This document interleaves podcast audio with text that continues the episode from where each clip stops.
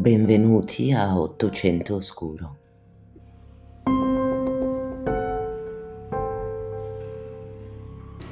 Riprendiamo il racconto di questa seconda parte parlando di Catherine Eddowes.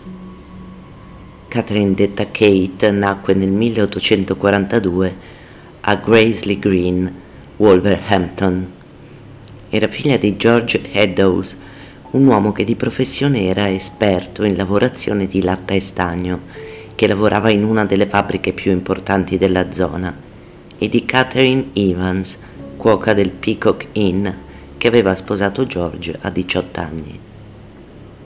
Il capofamiglia era noto in città per far parte del sindacato degli stagnini, che a quei tempi stava lottando per mantenere un salario minimo per quegli operai specializzati che avevano dovuto lasciare le loro botteghe e reinventarsi nelle fabbriche che a quell'epoca stavano sostituendo a gran velocità le professioni autonome. La coppia ebbe ben 12 figli e lui, come anche la moglie Catherine, era noto per la sua partecipazione attiva alle lotte dei lavoratori, tanto che vi fu anche un episodio in cui venne direttamente denunciato da Edward Perry, il proprietario della fabbrica in cui lavorava, e per questo motivo nel 1943, quando Katie aveva appena nove mesi, si erano trasferiti a Londra, lui e tutto il suo clan, trovando lavoro alla Perkins Sharples, una grossa fabbrica metallurgica della città. Kate fu più fortunata dei suoi fratelli e sorelle maggiori perché, anche grazie al suo acume e all'intelligenza che tutti le riconoscevano, fu la prima figlia di quella famiglia a essere mandata a scuola. Il padre, analfabeta come la madre, era però convinto dell'importanza dell'educazione per poter avere più opportunità nella vita e a partire da Katie tutti i suoi figli frequenteranno le scuole grazie anche a istituti di carità. La famiglia in pochi anni aveva dovuto traslocare più volte, vista l'espansione del nucleo familiare. Mentre la madre si occupava della prole, aiutata dalle sorelle maggiori di Kate, Harriet, Emma ed Elisa, la giovane Kate viveva una fanciullezza piuttosto spensierata pensando più che altro alle regole che venivano imposte alle studentesse e non ad altri doveri che magari avevano più le sue sorelle. Nel 51 con la scuola riuscì anche a vedere il nuovo meraviglioso Crystal Palace di Hyde Park, che ospitava padiglioni pieni di meraviglie da tutto il mondo e che le scatenò il desiderio di viaggiare e scoprire paesi sconosciuti e lontani ma quando compì 13 anni la fabbrica del padre chiuse e la madre si ammalò, morendo dopo una breve malattia a soli 42 anni. Kate dovette lasciare la scuola per aiutare a casa e dopo meno di due anni si ammalò anche il padre e morì. In breve tempo i figli più grandi iniziarono ad accasarsi, in particolare Emma e Harriet, le più grandi, fecero di tutto per aiutare almeno Katie a trovare una buona collocazione. Decisero di rispedirla dagli zii paterni a Wolverhampton, mentre i quattro fratellini più piccoli e Alfred, il disabile, vennero accolti in un orfanotrofio.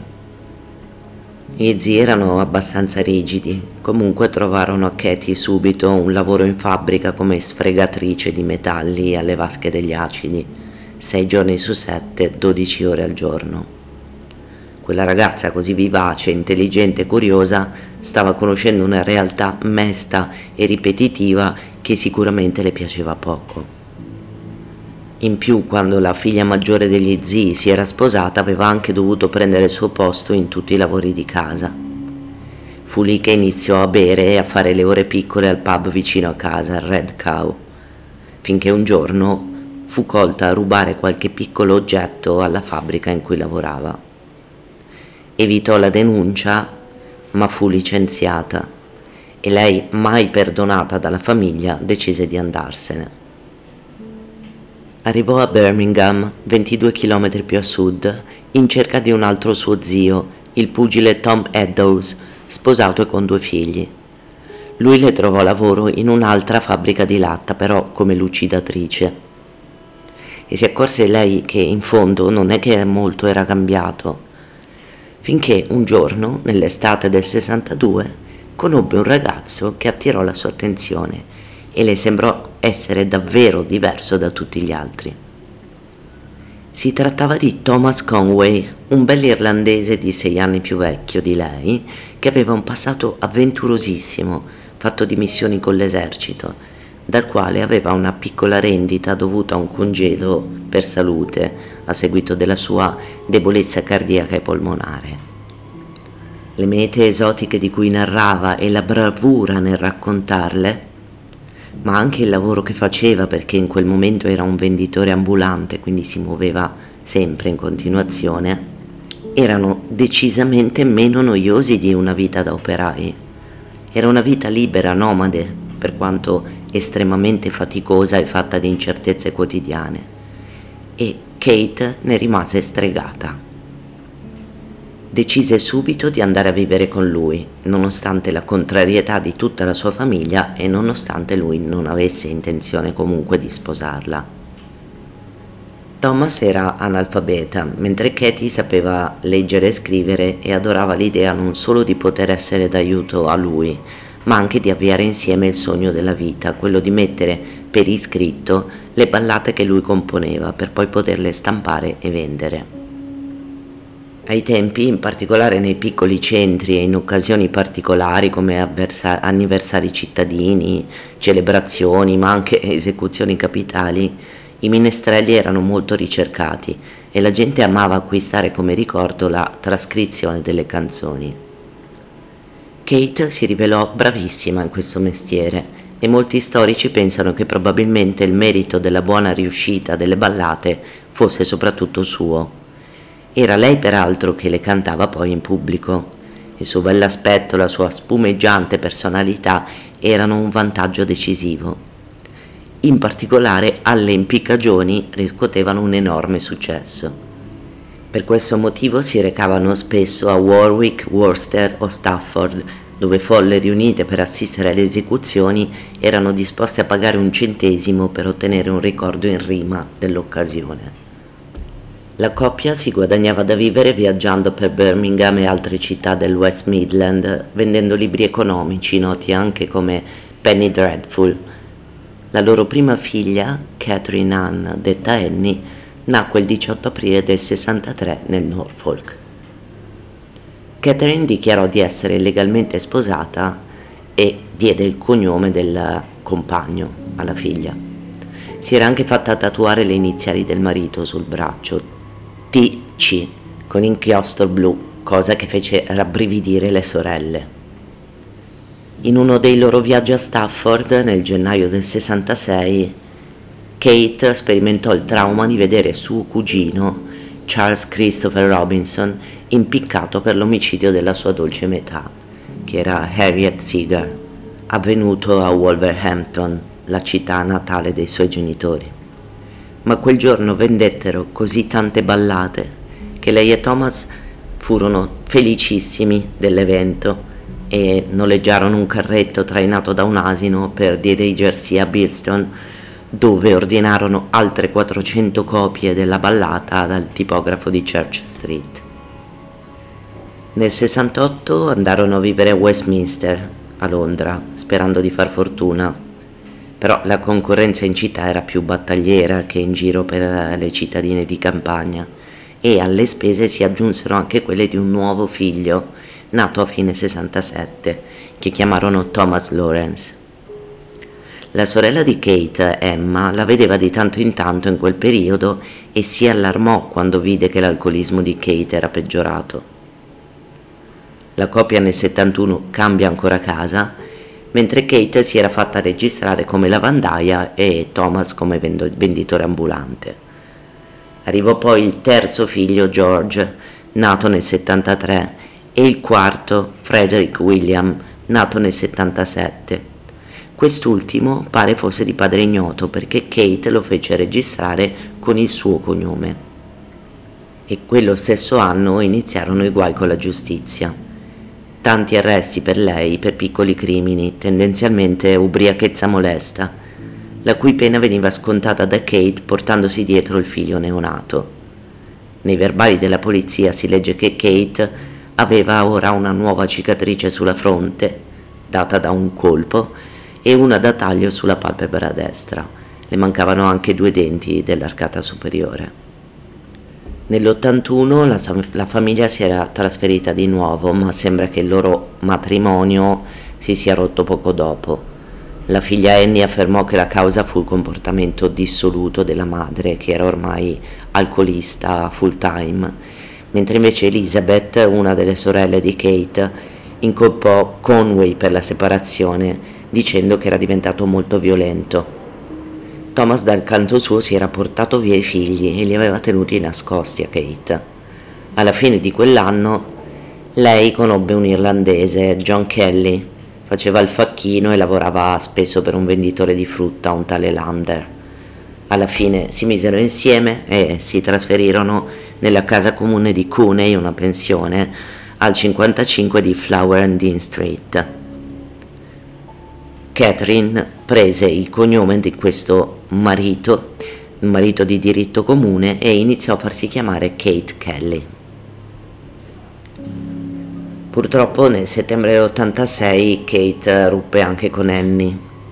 Lei era l'unica figlia che si era fatta viva, le aveva chiesto di aiutarla col nipotino appena nato perché era malata, ma la madre fece un tale disastro perché continuava a chiederle soldi che non ci fu più niente da fare, tagliarono i rapporti con lei e non si fecero più trovare. Comunque il custode eh, della pensione in cui stava Kate, che era Frederick Wilkinson, ricorda questa donna come una persona che in realtà non beveva spesso se non per necessità nei momenti bui e che era una donna allegra che cantava spesso aveva ribadito più volte che di solito rientrava entro le 21 o le 22 e che era in intimità solo con Kelly, versione che lo stesso Kelly confermò. Ma arriviamo all'88. Ricordate la famosa estate secca dell'88? Ecco, fu un problema anche per Katie e John, che avevano affrontato con una coppia di amici un lungo viaggio verso Hunton, nel Kent, nella speranza di trovare un lavoro stagionale per la raccolta del luppolo ma racimolarono solo qualche spicciolo perché purtroppo il raccolto non era stato quello previsto. Il 27 settembre dell'88, tornati a Londra, Kate e John si erano divisi i loro ultimi sei pence. Lui ne aveva presi quattro per pagarsi un letto nella pensione dei Cunei e lei ne aveva presi due, che era quanto bastava appena appena per passare una notte al Myland Casual Ward nella vicina parrocchia. Due giorni dopo si rincontrarono alla pensione, dove fecero colazione insieme. Kate poi uscì per andare a impegnare alcuni oggetti, tra cui un paio di scarponi da lavoro che avevano rimediato in precedenza per quel viaggio del luppolo, e poi passò a fare delle pulizie a casa di una delle famiglie ebree della zona. Col magro ricavato acquistò tè, caffè e zucchero. Nel primo pomeriggio disse a John che avrebbe provato a bussare alla porta di sua figlia Annie per chiederle qualche soldo, non sapendo che si era trasferita. Probabilmente ci rimase davvero male. Tanto male che alle 20.30 di quel giorno era tornata in Aldgate High Street ed era ubriaca distesa sulla strada. Un agente la trovò in quelle pessime condizioni e venne portata alla stazione di polizia di Bishopsgate, dove rimase fino a luna di notte. E poi uscì, eccoci ancora una volta in piena situazione di rischio. Quando uscì probabilmente non era ancora sobria. Kate esce e gira verso Allgate, sbagliando strada, perché casa sua, la pensione era dall'altra parte. Sarà vista viva l'ultima volta da tre testimoni, si chiamavano Joseph, Hyam e Harry, mentre stava parlando con un uomo presso l'ingresso di una chiesa, poco dopo l'una e mezzo. Dieci minuti più tardi, il suo corpo orribilmente mutilato e con un rene e parte del grembo estratti sarà ritrovato nei pressi di Meter Square da Edward Watkins. Un pezzo del grembiule di Catherine era stato tagliato e la parte mancante, macchiata di sangue, fu scoperta successivamente in un androne Sopra di esse erano comparsi graffiti antisemiti. Comunque, a 43 anni, questa donna minuta, dai capelli castani ramati, dagli occhi color nocciola, conclude la sua vita avventurosa nel peggiore dei modi.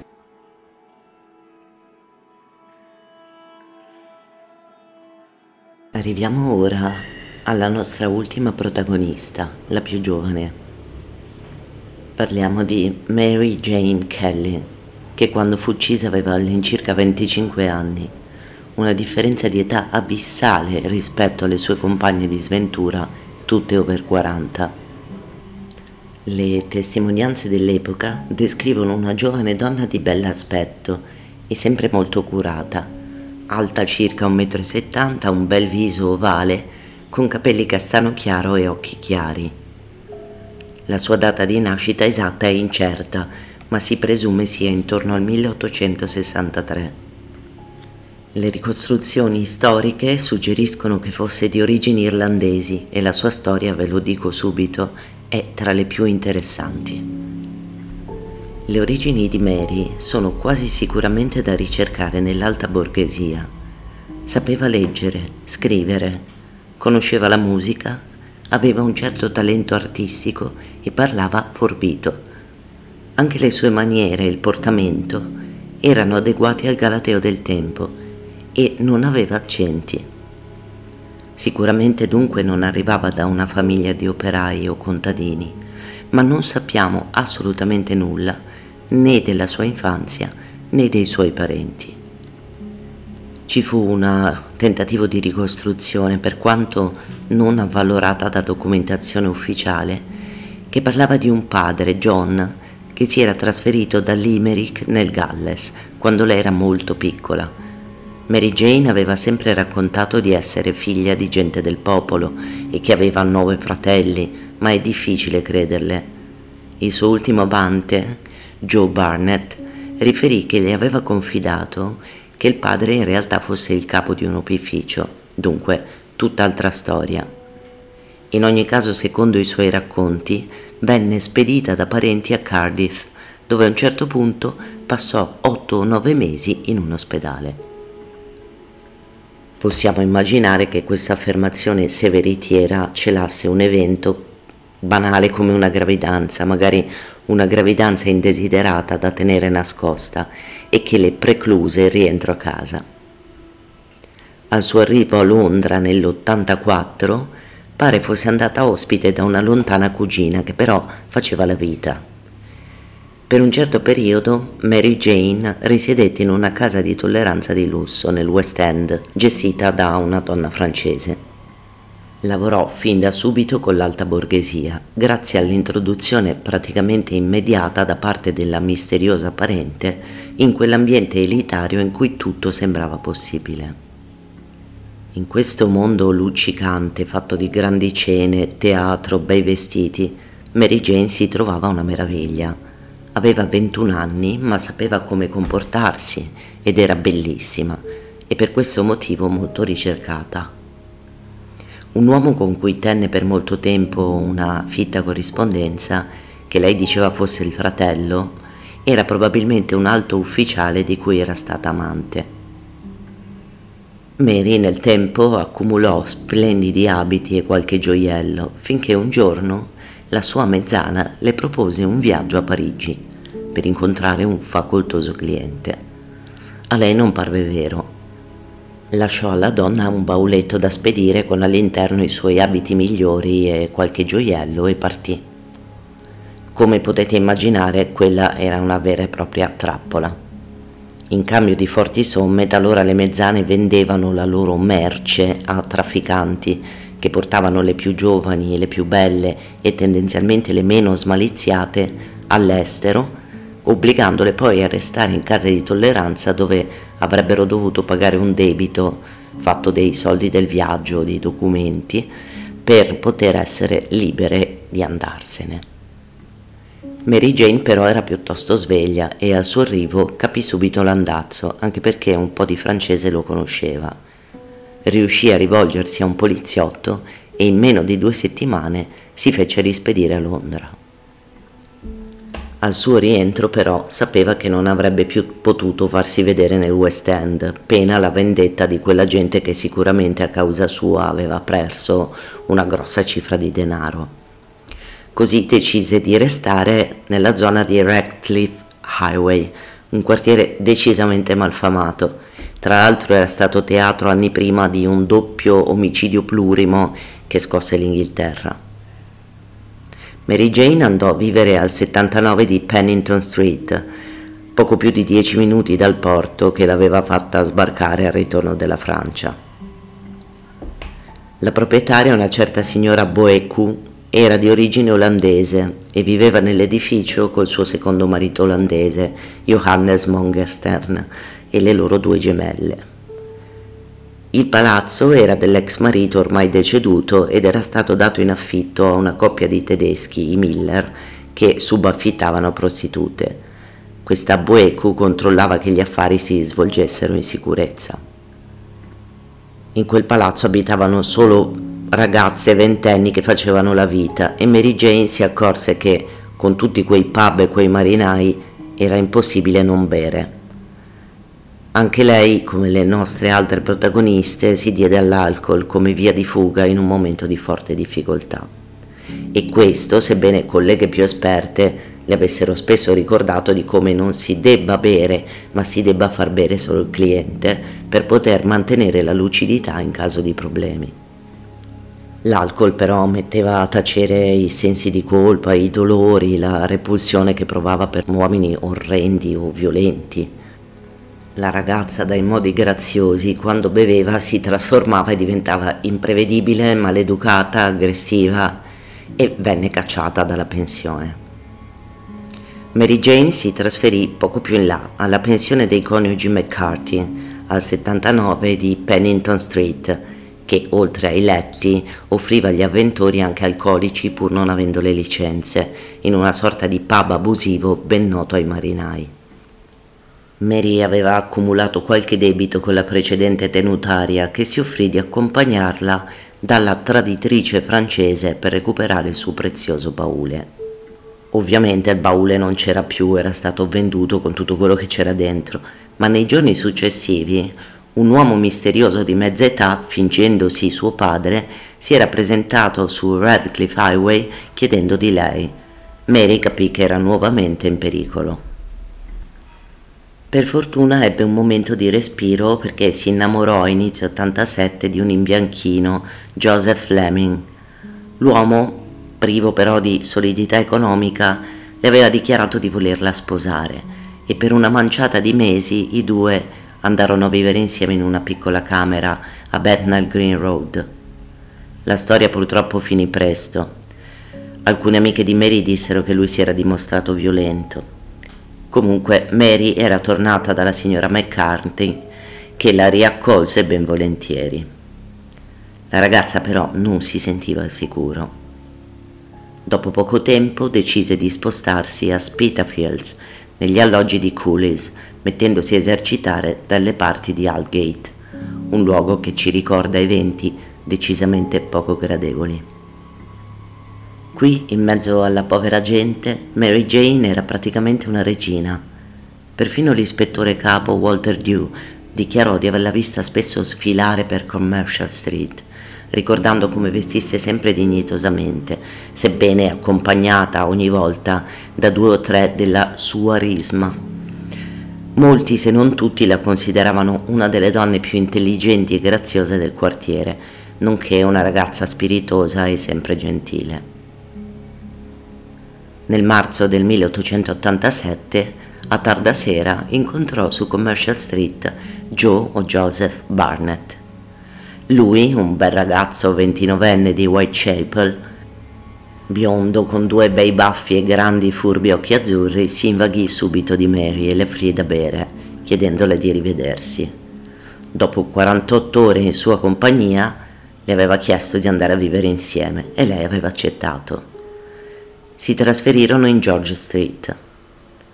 Joe, che era orfano ed era stato cresciuto dai fratelli maggiori, faceva il fattorino, ma nonostante la paga fosse buona, spendeva tutto in alcol. Nei 18 mesi scarsi in cui vissero insieme traslocarono ben quattro volte, cacciati ogni volta per ubriachezza e morosità.